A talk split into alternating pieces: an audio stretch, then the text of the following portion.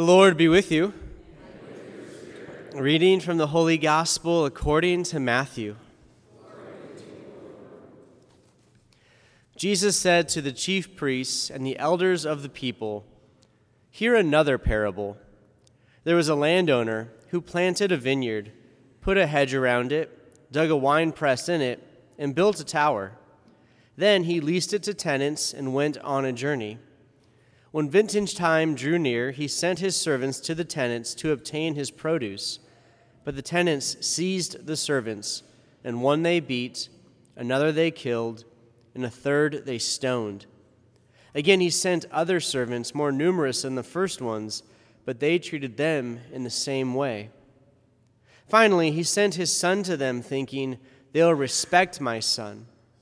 But when the tenants saw the son, they said to one another, this is the heir. Come, let us kill him and acquire his inheritance. They seized him, threw him out of the vineyard, and killed him. What will the owner of the vineyard do to those tenants when he comes? They answered him, He will put those wretched men to a wretched death and lease his vineyard to other tenants, who will give him the produce at the proper times. Jesus said to them, Did you never read in the scriptures? The stone that the builders rejected, has become the cornerstone.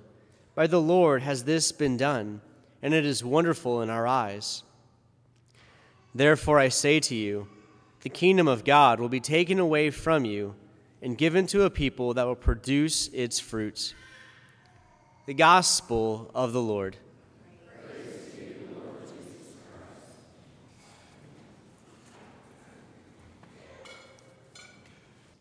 So, this week and last week, the, the Gospels are directly connected. It's a continuation. And last week, we heard Jesus tell a parable about two sons uh, who a father was asking to go and work out in, in, the, in, the, in the vineyard. And the first son, remember, he says no, but then later changes and goes and does it. And the second son says, sure, but then never does it and he asked them like who's which son's righteous son which son's the right son? And they say the first one. And so he reminds he's talking to the chief priests and the elders he reminds them and says yeah even the tax collectors and the prostitutes the people who have not followed the lord the people who have said no are now repenting and turning back and saying yes. They're, they're changing their ways as opposed to you chief priests and elders who have said yes, but then don't follow through. You're not doing what's asked of you. And so, right there, he, he reminds them that the kingdom of heaven is going to be far from them. Well, the parable continues today. He tells another one. And it's never a good idea to, like, you know, give a parable to Jesus' parable. But if we had to think about this in modern terms, imagine you were like a house renter, right? And you put all this time into buying properties and renovating homes, and then you'd rent it out to people. And then you're thinking, okay, it's time for me to collect my rent, and you send, you know, different employers that you have to go and, and get it, and the tenants are just like, we're not paying you. In fact, we're going to probably kill you. Like, that sounds kind of radical. Well, the landowner here who planted a vineyard is God, right? The vineyard is, is for us. It's, it's earth, it's, it's where we live, it's, it's what we experience. He put so much time and care into it, right? He put a hedge around he dug a wine press, built a tower. Like, he gave us the Ritz. You know, he made it the best. And then he leased it to tenants, right? The tenants in this situation are the people of Israel, right? The chosen people. Like, hey, I'm going to give you this amazing opportunity. And so vintage time draws near. He wants to, to obtain the produce. Like, I want to receive the, the, the benefits back. I want the graces back that I've given.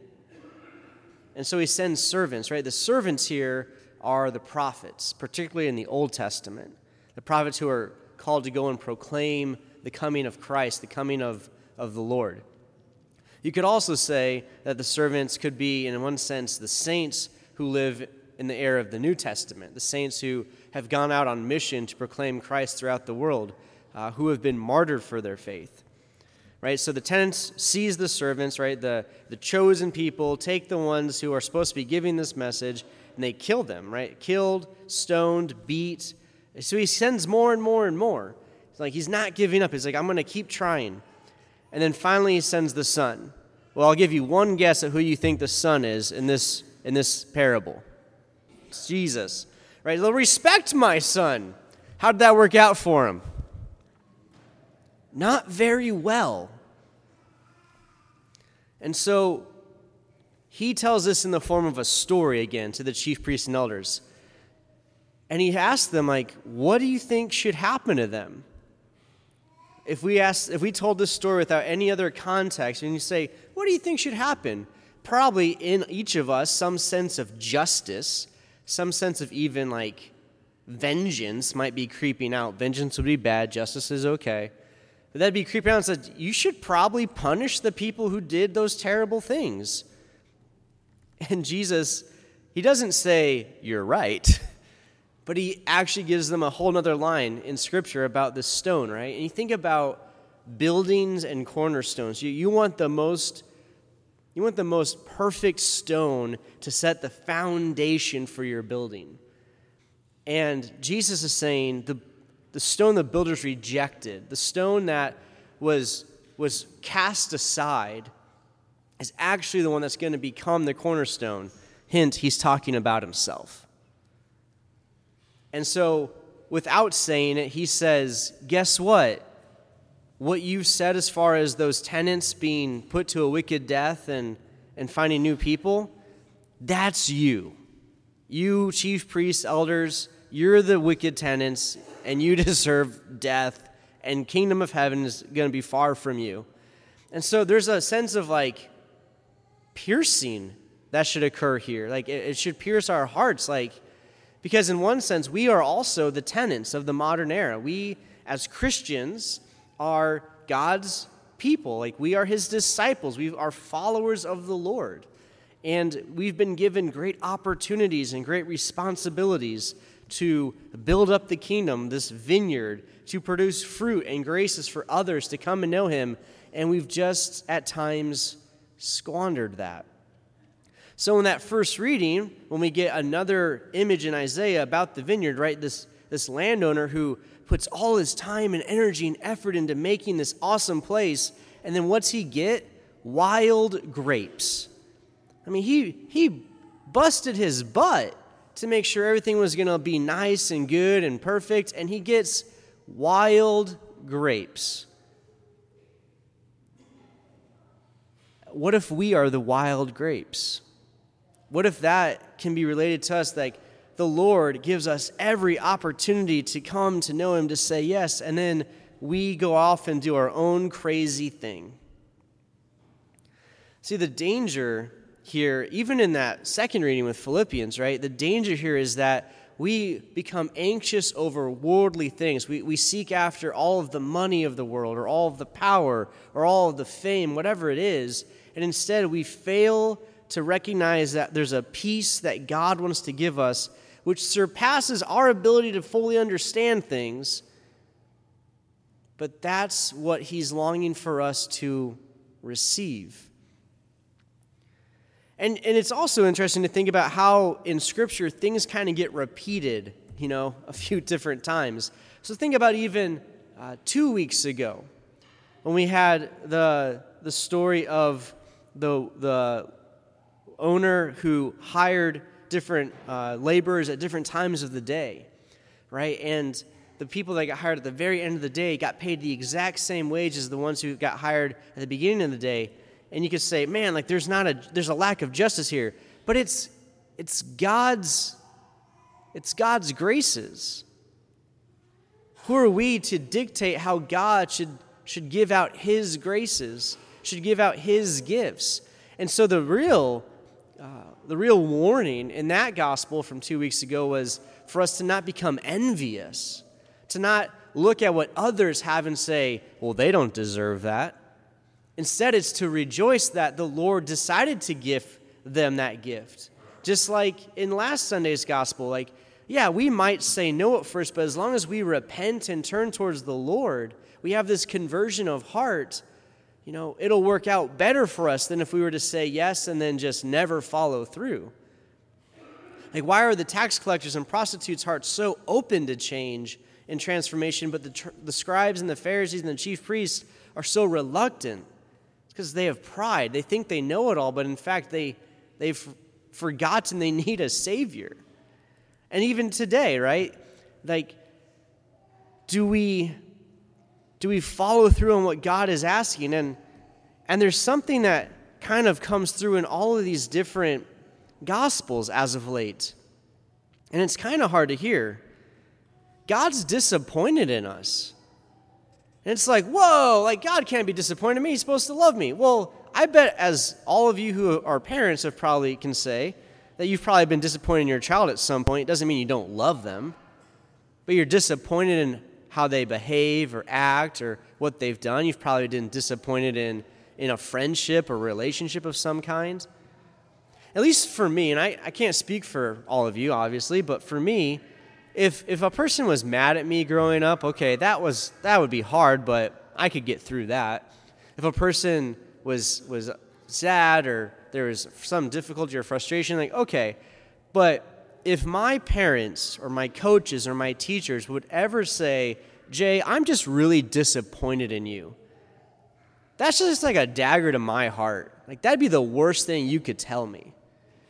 And I don't know why that is, but like, to think that I could disappoint a person, I could fail to live up to the standards or expectations they set, which are probably good for me, just cuts way deeper then, well, I'm upset you did that thing. Okay, well, we're going to get over that. But disappointment just has this piercing effect. And so, in a sense, God's disappointed in his people. And we have to kind of think about that for ourselves. Like, for the modern church, right, the modern church, us, not just the, the physical buildings, what is God disappointed in. It's probably something like this. It, it's probably something where he has, he has all these people who have all this ability, all this access to know him, and they choose to run from him. They choose to make their own standards. They choose to set their own rules, right? Because those individuals think they know better than God, the creator of the cosmos, or that they can reject him and then later on barter and make a deal to come back. The church in this modern era has, in a sense, uh, failed because we think we know better than God. We, we've set our own standards away from God's standards. We'll, we'll go to church when we want because that's good enough. And that's wrong. Or you know what? Those things I do when I lie or I cheat or I steal or I look at people inappropriately or, or anything like that, I gossip, I get angry, like, that's fine. I can rationalize that. And that's wrong. I don't actually need to go talk to a priest in confession because I can just talk to God in my car. And in one sense, you can talk to God in your car. But God gave us the sacraments of the priesthood and reconciliation and the Eucharist so that we could have a physical, tangible encounter with Him so that we don't feel like abandoned kids. And so once we get past this radical, individualistic, I don't need anyone else kind of mentality, and we get back into the sense that God has set us up for success and I submit to Him for that success, I'm going to actually find more joy and freedom. It's actually not going to shackle me following the Lord's will, it's going to free me. And again, the world is trying to tell this massive lie that freedom is in doing whatever you want, whenever you want, however you want, with whoever you want. But if you really talk to the people who are living those lives, they're really not that happy. So, yeah, God's disappointed, and that stinks. But the benefit, the hope, because the th- there has to be some hope, right? The Lord's not just going to, you know, cast us out and like forget about us. He doesn't do that. He's going to challenge us, He's going to correct us, but He's going to give us opportunities to return. And so last week, the opportunities like it was get back to the basics. Go to church, go to confession, encounter the sacraments. If you're if you're, you know, you have young kids like introduce them to the faith, create a prayer life, do all these things. Like get things going on a basic level. But let's go let's go to one more even basic step. When's the last time we authentically gave God time to say thank you? Gratitude. Gratitude is such an amazing gift that we fail to offer to the Lord because we've taken so many things for granted. Oh, I have the roof over my head, I have the, the vehicle in the driveway, I've got the job to go to, I've got the support of family. And yet, God has been the instrument behind every single one of those things. When we go to Mass and we pay attention, or we don't pay attention, and we fall asleep, or we stay awake, or whatever happens, you know, do we rush out of here at the end to beat the crazy Wabash traffic? Brothers and sisters, it's a one way street. It's not that busy. Sometimes there's even a train that stops the traffic, right? Is it going to really cost us that much at the end of Mass to kneel back down and say a 30 second thank you to God? Maybe a minute? Heaven forbid, two minutes. Like, what do we have to do? Like, this is His day.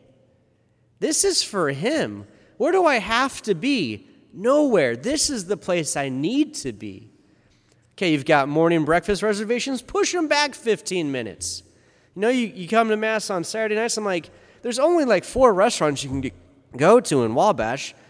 Like, you can get a reservation to go a little later. You can cook a meal a little later, and you can give God 30 extra seconds of gratitude.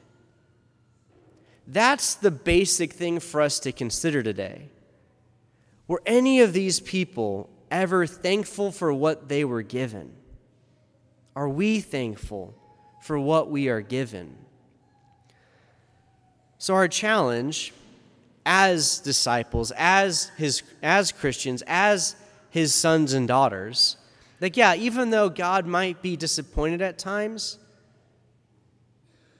to not bode and live in that place, but to to turn and say, Thank you.